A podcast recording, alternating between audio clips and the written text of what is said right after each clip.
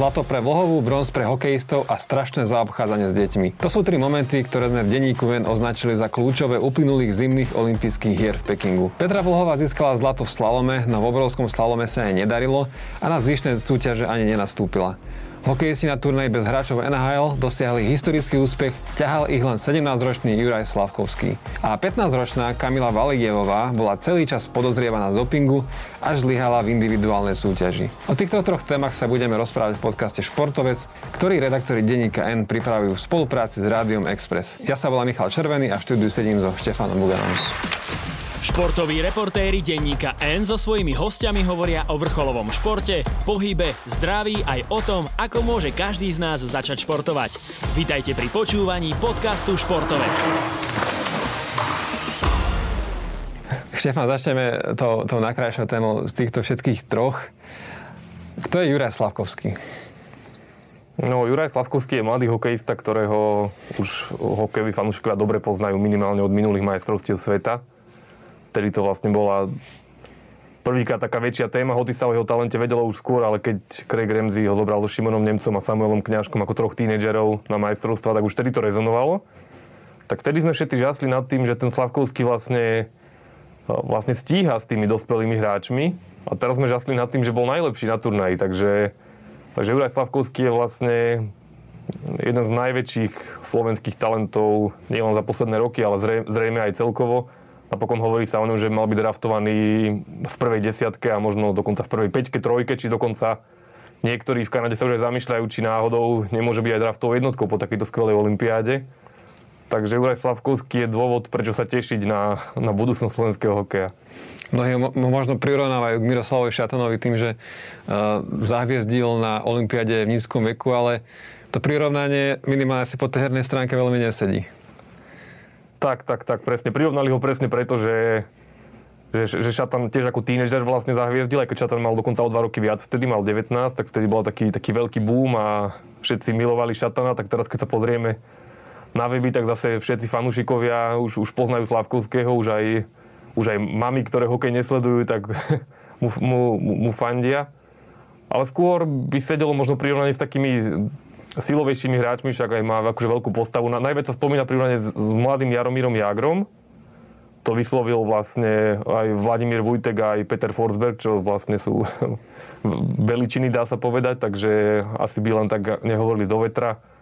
Spomína sa, že možno aj niečo, niečo, niečo z Mariana Hosu, takže, ale uvidíme, má, má vlastne chlapec len 17 rokov, vyšiel mu vlastne jeden turnaj, je určite veľký talent, ale tam ešte veľa vecí sa môže stať, ktoré mu môžu pokaziť tú cestu k tomu, aby bol veľkou hviezdou. Áno, ešte doteraz sa o ňom hovorilo ako o tom, čo si vypracovať šance, ale nevie ich premeniť. Vo fínskej lige momentálne má dištanc kvôli, kvôli falu lakťom, čiže nie je to úplne ta, také isté, že on, on bude obrovská hviezda. Skrátka, teraz mu vyšiel jeden turné úplne skvelé, dlhodobo sa ukazuje skvelé, ale ale nemusí to tak dopadnúť. No, no akože na, na tej krivke nejakého vývoja je momentálne na, na fantastickom bode, že keď ich porovnáme napríklad s Jagrom, tak Jagra aj on sa vyvíjajú rovnako, lenže ten, tá Jagrová krivka pokračovala ďalej a jeho sa môže kedykoľvek zastaviť, takže naozaj je to tak ako aj všetci experti upozorňujú, aj vlastne jeho rodinní príslušníci, aj samotný Slavkovský, že treba ďalej pracovať, lebo toto ešte, vlastne nič, nič ešte nie je vyhraté týmto. Je to vlastne Peter Forsberg to pekne povedal, že vlastne nemusí byť super hviezdou v 18. Je dôležité, aby sa ďalej vlastne vyvíjal všetky zručnosti, aby bol to hviezdou 22 a potom ďalších 10-15 rokov, takže, takže tak. Poďme k samotnému celému slovenskému týmu. My sme spravili možno čitateľov akúsi takú čapláravú pascu. Myslím, že fanúšikovia futbalu vedia, o čom hovorím. Keď sme ich najprv, najprv tak trochu možno prekvapili tým, že, že, sme, že sme trochu aj kritizovali uh, po tej bronzovej medaile, teda respektíve sme rozvinuli uh, taký kritický názor Michala Hanzuša a Rastislava Staňu. Tak poďme teda na ten Čaplárovú prvý poločas. Prečo sme boli aj trochu negatívni po tom bronze? Tak ono, ono je to tak, že vlastne novinár by sa mal snažiť o nejakú objektivitu a nejak po, po, popísať realitu. Nie vždy sa to u nás deje, niekedy je to skôr k takému väčšiemu fanúšikovstvu, ale tak realita je, že tam naozaj neboli najlepší hráči sveta, že nebolo tam, neboli tam stovky najlepších hráčov sveta z NHL. A keď si pozeráme každoročne ten prepad, že okolko máme menej bodov, však uh, už máme menej bodov v sezóne, ako Peter Šťastný dokázal nazbierať počas svojich najlepších sezón. Všetci slovenskí hráči nazbierajú menej bodov ako Peter Šťastný sám niekedy. Takže najviac vypoveda o tej nejakej kvalite toho hokeja, najviac vypoveda počet hráčov NHL. Takže určite nie sme tretí najlepší tým na svete. Ten prepad, ten prepad e, je zrejmý v porovnaní s rokom 2000 a taký postupný prepad, že stále sme mali tých hráčov menej. Lenže máme teraz tie mladé talenty a reprezentácia hrá lepšie, čiže samozrejme sú veľké dôvody na optimizmus a to nejako neznižuje, že teraz ten úspech bol fantastický, pretože vlastne tým hráčov, kde boli hráči z Extraligy a ktoré, ktorí kvalitatívne mali na papieri možno na nejaké 8. miesto a skončili tretí, porazili, porazili Švédov, e, porazili Američanov. E, Švedi mali kopu hráčov proste zo špičkových lík.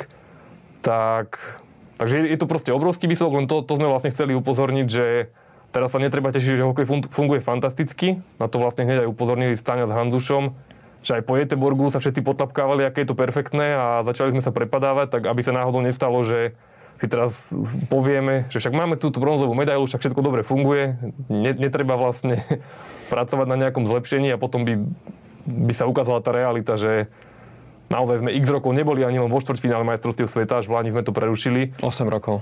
Takže áno, takže treba, treba sa potešiť, tomu možno ty povieš viac, ty si v tom texte písal na, také, na takú pozitívnejšiu notu, ale zároveň si uvedomiť, že toto je vlastne jeden taký, taký výstrel. Aj Nemci vystrelili pred 4 rokmi na Olympiáde, ale neznamená to, že teraz patria do najlepšej šestky, že treba naozaj pracovať.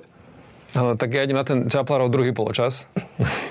ja som teda upozornil v texte, ktorý sme vydali e, deň, deň po tom bronze, že áno, jasné, že toto všetko je pravda, čo ty si písal, ale e, Môžeme sa chvíľku tešiť a že tých, tých, pár dní, tých, tých pár týždňov si si užívať toto všetko, pretože máme tu aj dôvody na radosť. A to, čo si už ty spomínal, že máme tie mladé talenty, Slavkovský, Nemec, Kňažko, Mešar, Dvorský, ktorí sú akože že naozaj výborný ročník, tak uh, okrem toho, že sa môžeme tešiť na toto budúcnosť, na, na možno ďalších 20 rokov s Jurajom Slavkovským, tak čo, sa stalo v slovenskom hokeji v posledných rokoch, áno, stále ten počet hráčov v NHL nie je taký, ako býva, ale možno taký ani nikdy nebude. Ale objavilo sa tam niečo, čo tam dlhé roky možno nebolo, to je pokora.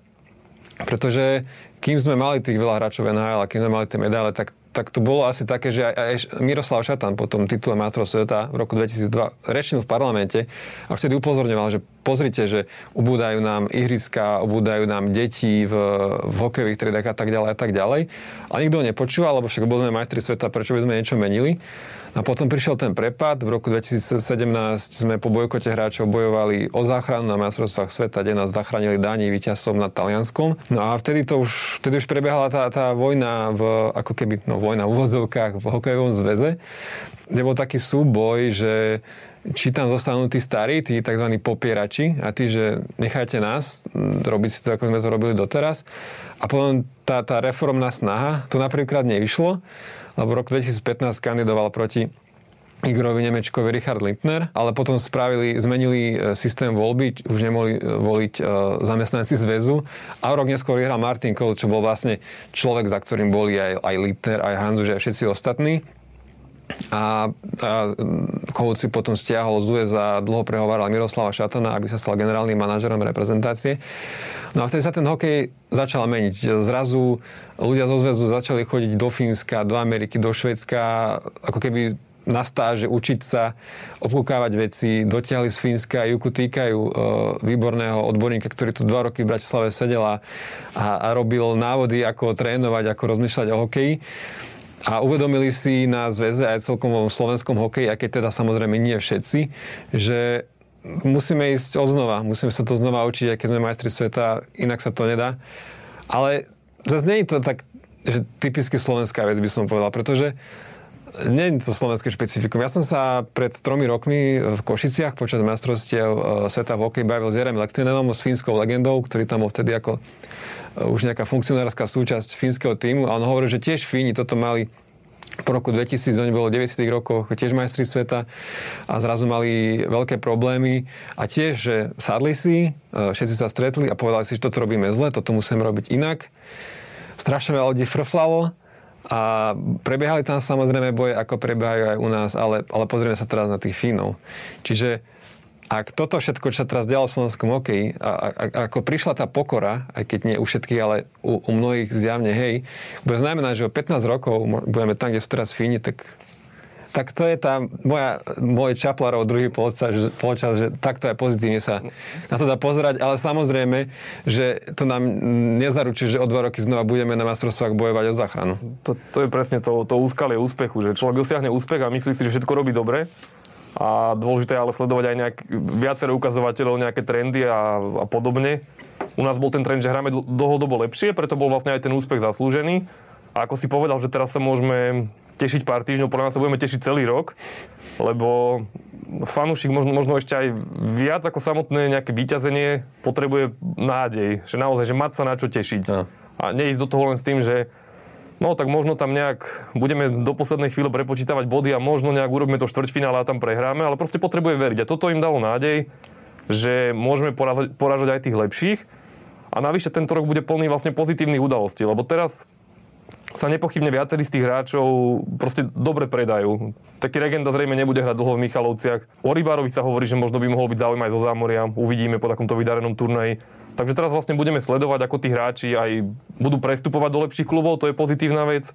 Budeme sa tešiť na majstrovstva, kde sa bude kde budú zrejme prehnané očakávania, ako to zvykne byť po, po úspechu, ale stále budeme sa tešiť na ten turnaj. Bolo to taký opak ako po, po Nagania po Salt Lake, kde sa išlo na šampionáty s tým, že chceme odčiniť tú, tú olympiádu. Presne tak a mimoriadne bude leto, pretože v júli je draft, Takže to sa bude sledovať tento draft tak ako žiadny iný, keďže budeme očakávať, ako dopadne Slavkovský a takisto aj Nemec s Mešárom, ktorí tiež majú byť v prvom kole, majú byť možno aj obaja v prvej desiatke tiež, takže to by bola, to by bola veľká vec. No a na leto preložili aj šampionát 20 kde opäť môžeme sa snažiť o medailu s týmto mimoriadným ročníkom. Čiže je to taký veľa dobrých, dobrých bodov, na ktoré sa hokejový fanúšik môže tešiť a ako sme videli, tak tých hokej, hokejových fanúšikov je veľa. Samozrejme je ich veľa, hlavne keď sa vyhráva. Ten záujem je nižší, keď sa prehráva, tak... Takže áno, je to vlastne dobrý, dobrý rok pre slovenský hokej. Dalo to teraz takú veľkú nádej, táto bronzová medaila keď som tak zhrnul, tak som si tak povedal, že fú, to zase bude roboty. ale, bude, no. ale sme teraz unavení, ale tešíme sa na, na, tú, na tú ďalšiu robotu, pretože... Radšej, že, že, že máme vlastne o čom písať a vlastne my aj hodnotíme dnes tú Olympiádu tak veľmi pozitívne, lebo však naše témy sú, sú vlhová hokejisti, ale bohužiaľ ďalší, ďalšie také východisko tej Olympiády je, že máme strašne málo tých športovcov hokejisti prekvapili, Vlhová je špička, ale videli sme aj veľa 50 miest a, a podobne, takže keby sme opäť mali sledovať nejaký väčší trend, nejakú väčšiu vzorku, tak na tom náš šport nie je dobre.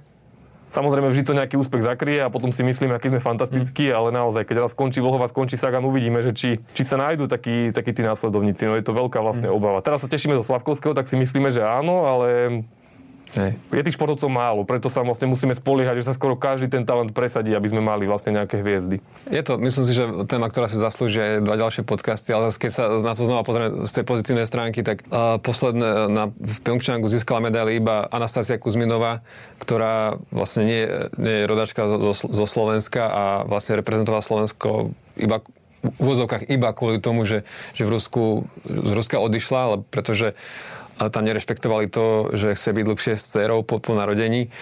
Čiže sú na to asi rôzne pohľady a myslím si, že ako malá krajina sme odkázaní na takéto talenty, ale zároveň sa musíme pozerať na Slovincov, ktorí sú ešte menší a, no, a dokazujú iné veci. No. Nie, niekedy sa aj hovorí o tom fetiše medaily, že my vlastne pozbierame povedzme v strelbe a vodnom slalome medaily a vrátime sa a porovnáme sa, že aká lepšia olimpiáda v porovnaní s nejakou predtým, lebo máme o jednu medailu viac ale je lepšie mať, ja neviem, dve medaily alebo mať 28 miest, čo hovorí o tom, že máme 20 športovcov, ktorí dokážu superiť. Takže my to vždy, tá malá skupinka tých veľmi, veľmi pár športovcov to potiahne a trošku to zakrýva, že naozaj nám chýbajú športovci, že mm.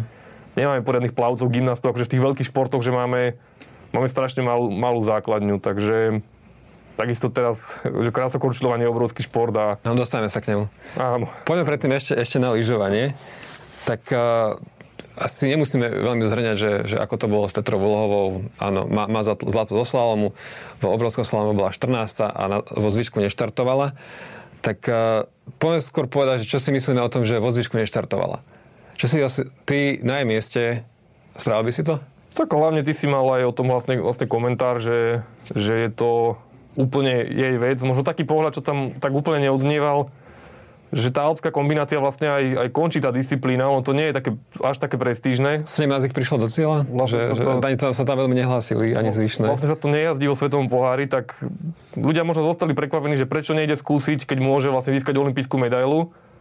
Ale asi si ju dala tak na nejaké váhy, že, že proste olimpijská medaila v slalome alebo v jazde akože osobitne má trošku inú váhu ako medaila v kombinácii, ktorá, ktorú až tak neberú, neberú tí lyžiari až tak veľmi prestížne. Samozrejme, bolo by fantastické, keby ju získala, ale ale zjavne proste to pre ňu nebola v tej chvíli taká motivácia a navyše veľmi opadli tie, tie emócie, stalo ju to strašne veľa aj fyzického, aj psychického vypetia, pretože tiež sa, tá, tiež sa jej tá olympiáda vlastne nedarila.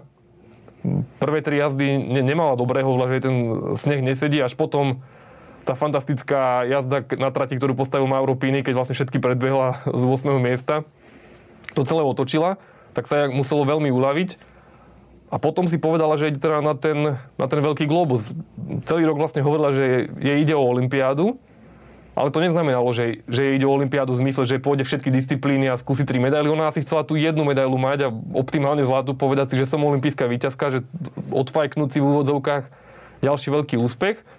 A potom si vyhodnotila, že, že veľký globus by bol ešte väčšia vec a ja si myslím, že má pravdu, že ke- keď obhájí veľký globus, je to viac, ako keby teraz urobila medailu v alpskej kombinácii. To je dilema, že či byť viackrát za sebou priemerný, alebo či si nájsť ten moment, keď naozaj dozvedať všetko. A myslím si, že Petra Volová o tomto spravila správne. A potom ešte mo- možno jeden rozmer, na ktorý sme možno aj trošku zabudli a že možno v diskusiách sa možno objavuje, že ale ona tam bola pre Slovensko, ona sa mala zaťať. Tak toto ty ako vnímaš? Že ona to mala pre to Slovensko spraviť. Že zabojuje aj o tú medailu, pre- pretože pre národ je dôležitá.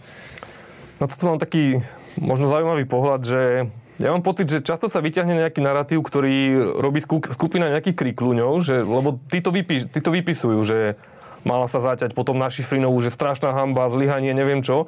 A potom sa urobí nejaký taký, niekedy aj v médiách to sledujeme, nielen slovenských, aj, aj v zahraničných, že Šifrinovej vypisujú, ako sa mala proste, že akú hambu urobila. Ale toto je proste reálne, je to podľa mňa, tiež na to nemám dáta, ale ja si myslím, že to je tak jeden, jeden z desiatich ľudí a že 90% ľudí Šifrinovú podporuje ešte, ešte aj na Slovensku a myslí si, že, že stále, že je najlepšia v histórii. A vôbec to tak dramaticky ľudia neberú, že teraz Šifrinová zlyhala neviem čo.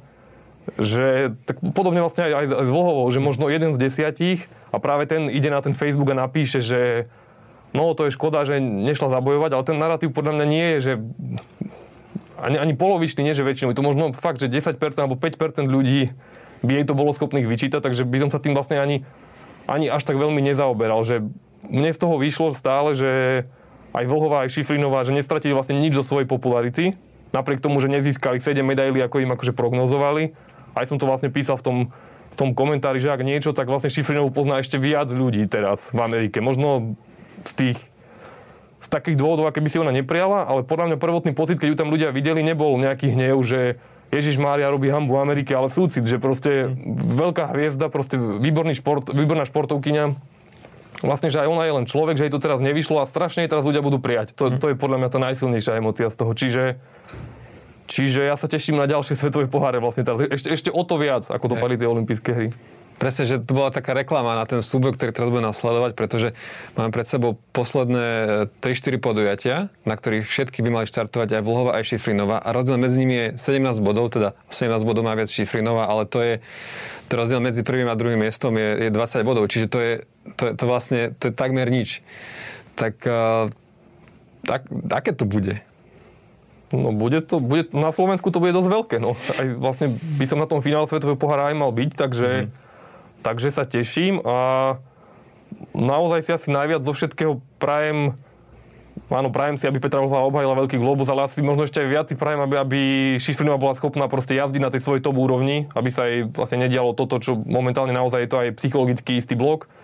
Tak verím, že príde na, do iných stredisk a bude tam iný sneh, ako bol v Číne a hneď jej to nabehne a bude proste jazdiť dobre a že nech proste vyhrá lepšie, akože až tak Ne, nebudem smutný, keď Šifrinová vyhrá o pár bodov, proste je to, je to skvelá rivalita, ako je rivalita Federer-Nadal a proste my fandíme na Slovensku väčšina ľudí Vlhovej, niekde v Amerike fandia Šifrinovej, ale hlavne každý chce vidieť, že ako to dopadne a potom sa bude tešiť zase na budúci rok, keď zase bude jedna chce druhú predbehnúť a vlastne je, je, je, to, je to dobré bez ohľadu na to, ktorá vyhrá, dá sa povedať tým, že je to, je to taký do, dobrý športový zážitok. Podľa mňa presne dôležité ten, ten faktor rivality, že keby teraz jedna začala stále vyhrávať, tak, tak zmizne tá rivalita a už presne. celkovo to také nebude. A to hovorila vlastne aj samotná Vlhová, keď sa, keď sa vrátila z Pekingu na tlačovej konferencii, že ona si myslí, že Šifrinová môže byť v úvozovkách, samozrejme nemyslela to nejako ofenzívne, že môže byť aj vďačná za to, že, že, že sa môže tak navzájom posúvať, že tam a vďaka tomu je možno, že tá pozornosť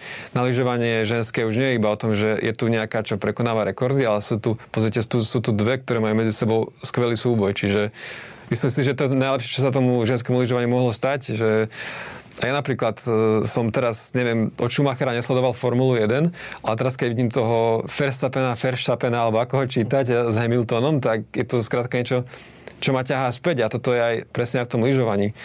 Aj, aj to, čo, čo prinieslo toľko fanúšikov tenisu, keď bol Federer, Nadal, neskôr Djokovic a my hovoríme, že aj Mari. Áno, vlastne toto mi aj Linci Vonová povedala v rozhovore, že, že ten taký silný rival ti krátkodobo vlastne robí zle. Že Vlhová mala roky, mohla mať 10 víťazstiev vo svetovom pohári, namiesto toho mala 10 druhých miest, lebo tam bola Šifrinová. Takže si mohla asi povedať, že že, že, že, že do keľu, že keby tu tá Šifrinová nebola, keby som lyžovala v nejakej inej ére, tak mám oveľa väčšie úspechy. Ale ju to vlastne nutilo oveľa viac sa zlepšovať, ako keby tých 10 pretekov vyhrala a nakoniec sa ostala na takú úroveň, že tá jej kariéra je vlastne lepšia. A aj celá tá pozornosť je vlastne väčšia vďaka že Šifrinová vlastne ešte pridáva pozornosť Vlhovej a vlastne aj naopak. Aj, aj v Amerike boli aj také články, že Šifrinová má konečne rivalku, tak je človek ešte viac zvedavý, keď nevie, ktorá z nich vyhrá, ako predtým, keď to bolo, že Šifrinová vždy vyhrala a, a ľudia iba obdivovali, že ako skvelé lyžuje. To som zvedavý, či o 20 rokov bude nejaký film. o Vlhovej a Šifrinovej? Keď sme mali z, o iných rivaloch, tak by mohol byť. Uvidíme, uvidíme. prejdeme ešte možno aj k tomu, k tomu krasokorčulovaniu, čo, čo diváci sledovali tiež, ale z menej, z menej pozitívnych dôvodov. Hmm. Tam skôr negatívne správy presakovali o mladých ruských krasokorčuliárkach. Tak skús trošku vysvetliť, že o čo tam vlastne išlo. No, pre tých, čo to nesledovali, tak to veľmi e, rýchlosti zhrniem. Ide o 15-ročnú ruskú krasokorčuliárku Kamilu Valievovú, ktorá je mnohými považovaná za jednu z najlepších v histórii už teraz, pretože uh, skáčeš lebo má 15 a skáče štvoritké skoky. Ak to môžem takto veľmi zjednodušiť, uh, čo v histórii ženského krasokorčľovania vôbec nebolo bežné. A až teraz viaceré skáču a pretože sa tam skrátka nejako fyzickými parametrami dokázali dostať. Za akú cenu k tomu sa neskôr dostaneme. No a ide o to, že ona nie na začiatok Olympiády aj so svojím mužským krajanom ja musím povedať, že nie Rusom, ale reprezentovali Ruský olimpijský výbor kvôli, kvôli uh, do, dopingovým prípadom, že Rusko nemohlo oficiálne vystupovať na Olympiáde ako Rusko.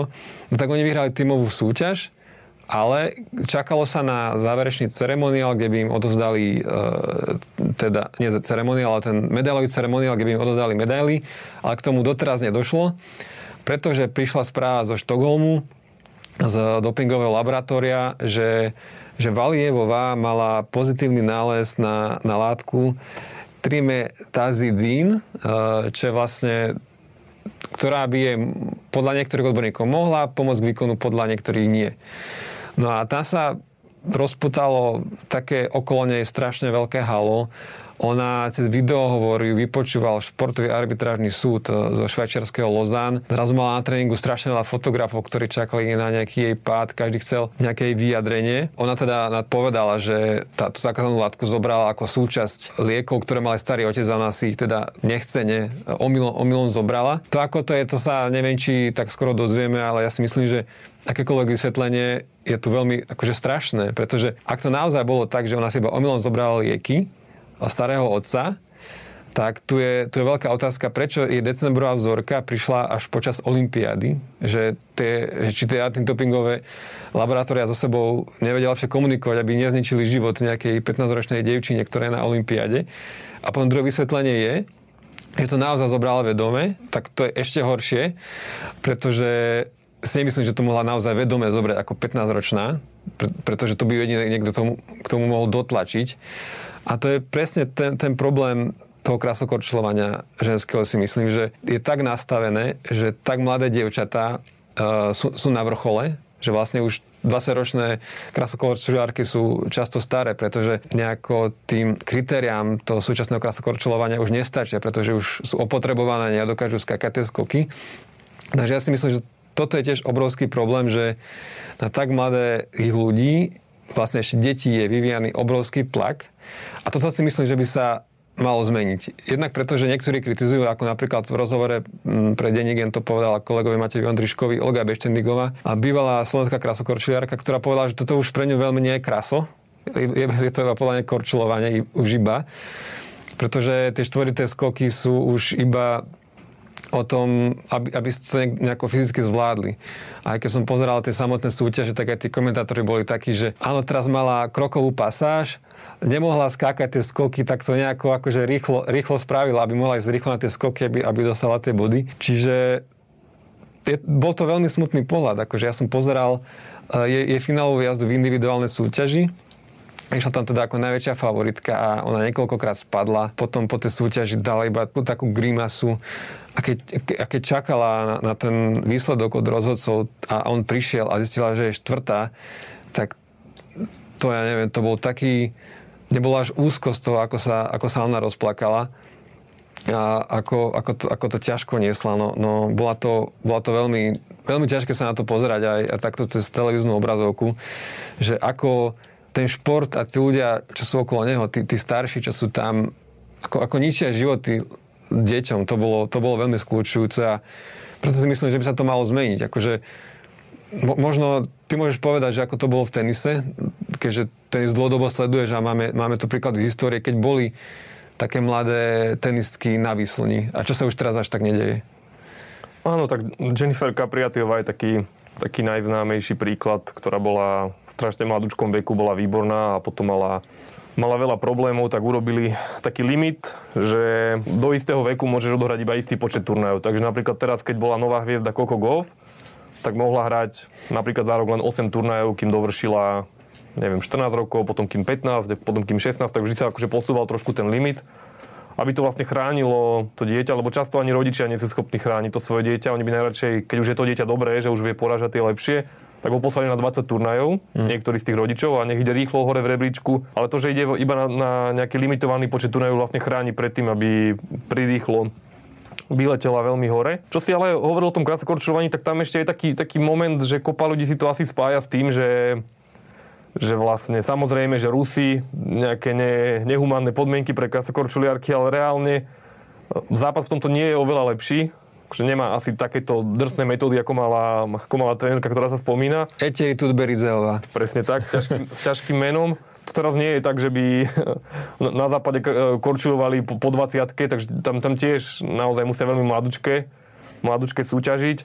No a keby si si myslel, že, alebo keby si diváci mysleli, že Medzinárodný olimpijský výbor s tým chce niečo robiť, tak robí pravý opak. Medzinárodný olimpijský výbor si uvedomuje, že, že má problém podchytiť mladú generáciu, aby sledovali olympijské hry. Tak to robí tak, že dáva do programu rôzne atraktívnejšie športy pre mladých, kde sú mladí športovci hviezdami, čo je proste úplne že cieľný cieľ, ako, majú, ako mali deti dať Justina Biebera, keď, keď mal 15 rokov, tak uh, teraz chcú, aby sa vedeli stotožniť uh, so skateboardovými hviezdami, ktoré majú 13-14 rokov. Takže na poslednej olympiáde to bolo, som si pozrel aj štatistiku, že v celej histórii olympiád iba 9 krát získal medailu športovec do 14 rokov, 14 rokov a menej, a na poslednej olympiáde v Tokiu to boli 4 športovci, všetci v skateboardingu. Čiže MOV robí presný opak, nie že chrániť a posúvať ten limit, aby tí prví medailisti mali, ja neviem, 17-18 rokov a boli už trošku vyzretejší ľudia, ale posúva to ešte nižšie a dáva tam také vlastne športy, v ktorých eh, sú naozaj najlepšie 13-14 ročné deti Takže pre tú ochranu detí sa veľa bohužiaľ nerobí. Uvidíme, či táto veľká kritika po tejto olympiáde s tým niečo spraví a či sa nejaké, nejaké limity, limity závedú. No, zakončili sme to celkom negatívne a to sme ešte nespomínali geopolitiku na Olympiáde, životné prostredie a tak ďalej, ale o tom možno niekedy inokedy, ale tak ja mám jednu pozitívnu no, správu no. na záver, že, že konečne budú olympiády v krajinách, kde sa nebude hovoriť o porušovaní ľudských práv, keďže najbližšia letná je v Paríži Paríž. a najbližšia zimná je v Miláne, takže Takže konečne. A potom, potom je let na Los Angeles, tuším. Takže... A tam prídeme aj autom na tieto najbližšie dve. a snad nebude konečne COVID a reálny človek bude môcť na Olympiáde aj, keď tam aj pôjde, aj robiť e, rôzne veci navyše a nielen v prísnych bublinách, čo vlastne zažili naši kolegovia z iných redakcií, ktorí tam, ktorí tam boli na mieste. Takže dali sme ešte niečo pozitívne na záver, aj keď bolo teda ten, hlavne to krasokorčilovanie dosť negatívne. No neviem, kedy to vidia, ale pozitívne ešte je to, že, že hokejisti budú, budú oslavovať, tak snáď sa tam budú čo najviac dodržiavať opatrenia. Zajtra Ale či, čítal som, že uh, hokejový zväz to nejako zosúladil s úradom verejného zdravotníctva, tak, tak som zvedavý, či tam budú tí ľudia na námestí dvojmetrových rozostupov s respirátormi. Ale tak to už je tiež iná téma. Áno. Posledná vec, čo by som myslel, že keď sa tak pozrieme možno tak na tú celú olympiádu, o 10-20 rokov, tak, tak čo ti možno napadne ako prvé? Napadnúť ti hokejisti, možno ten Slavkovský, možno Vulhova, alebo toto kraso? Mne asi napadne Slavkovský, lebo to je, v tých 17 rokoch to je unikátne. To je fakt, že neuveriteľné. Mm-hmm. Ale momentom, momentom bude samozrejme aj Vlhová. Takže hokejisti a Vlhová. To... Mm-hmm.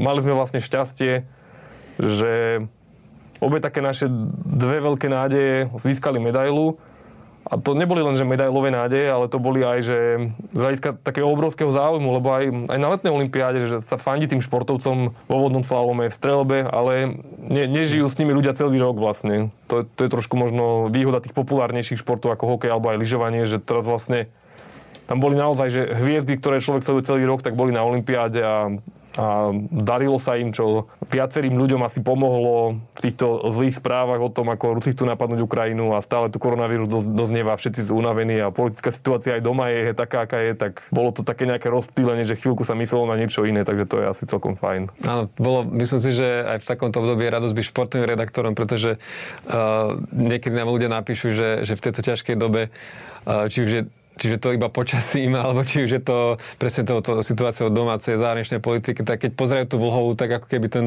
ten, ten svet, svet sa možno na chvíľku zastane a, a, a dokáže robiť radosť tým ľuďom.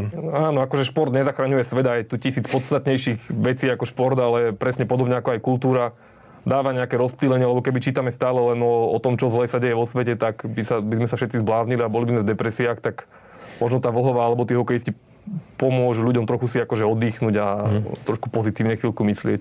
Akože áno, samozrejme, keď hovoríme o tom Pekingu, o tej Olympiade, tak a treba písať o Ujguroch, treba hovoriť o životnom prostredí, a, ako absurdne spravili lyžiarske súťaže v horách, kde nikdy nesneží, keď teraz tam snežilo paradoxne. Áno. Možno to prihnali nejakým bioinžinierstvom, čo, čo my vieme. Takže treba o tom rozprávať, ale ten odkaz športu je vždy takýto, alebo väčšinou býva takýto, že, že naozaj môžeme zabudnúť na, na, na tie na tie negatívne veci, aj, aj, ale aj keď ich bohužiaľ na tom športe vidno. No áno, tak. Dobre, tak my to teda zakončili, jak, jak keby sme naozaj boli z filozofickej fakulty, čo aj sme. A ja som veľmi rád, že si prišiel do štúdia a teším sa niekedy na budúce. A ja sa teším, ďakujem. Túto epizódu v spolupráci s Rádiom Express pripravila športová redakcia Denníka N. Viac podobných zaujímavostí, ale aj rýchle športové správy minútu po minúte nájdete na denníkn.sk.